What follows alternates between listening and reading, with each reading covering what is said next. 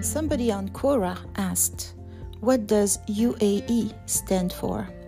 Well, UAE stands for the United Arab Emirates, and in Arabic it's الإمارات العربية المتحدة. الإمارات العربية المتحدة.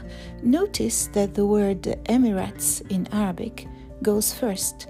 That's because in Arabic adjectives follow nouns. So we say the Emirates and then Arabic and then United. I hope this helps.